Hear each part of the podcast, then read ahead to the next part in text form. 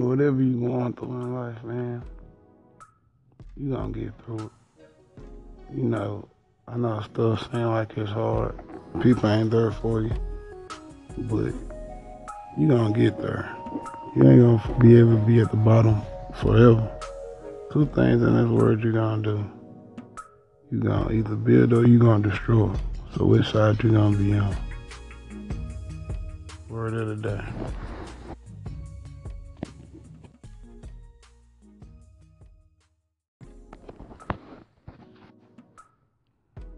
To all the kids out here that's looking up to these so-called drug dealers and these girls that's looking up to these so-called models, Instagram models, just know all that is just for show.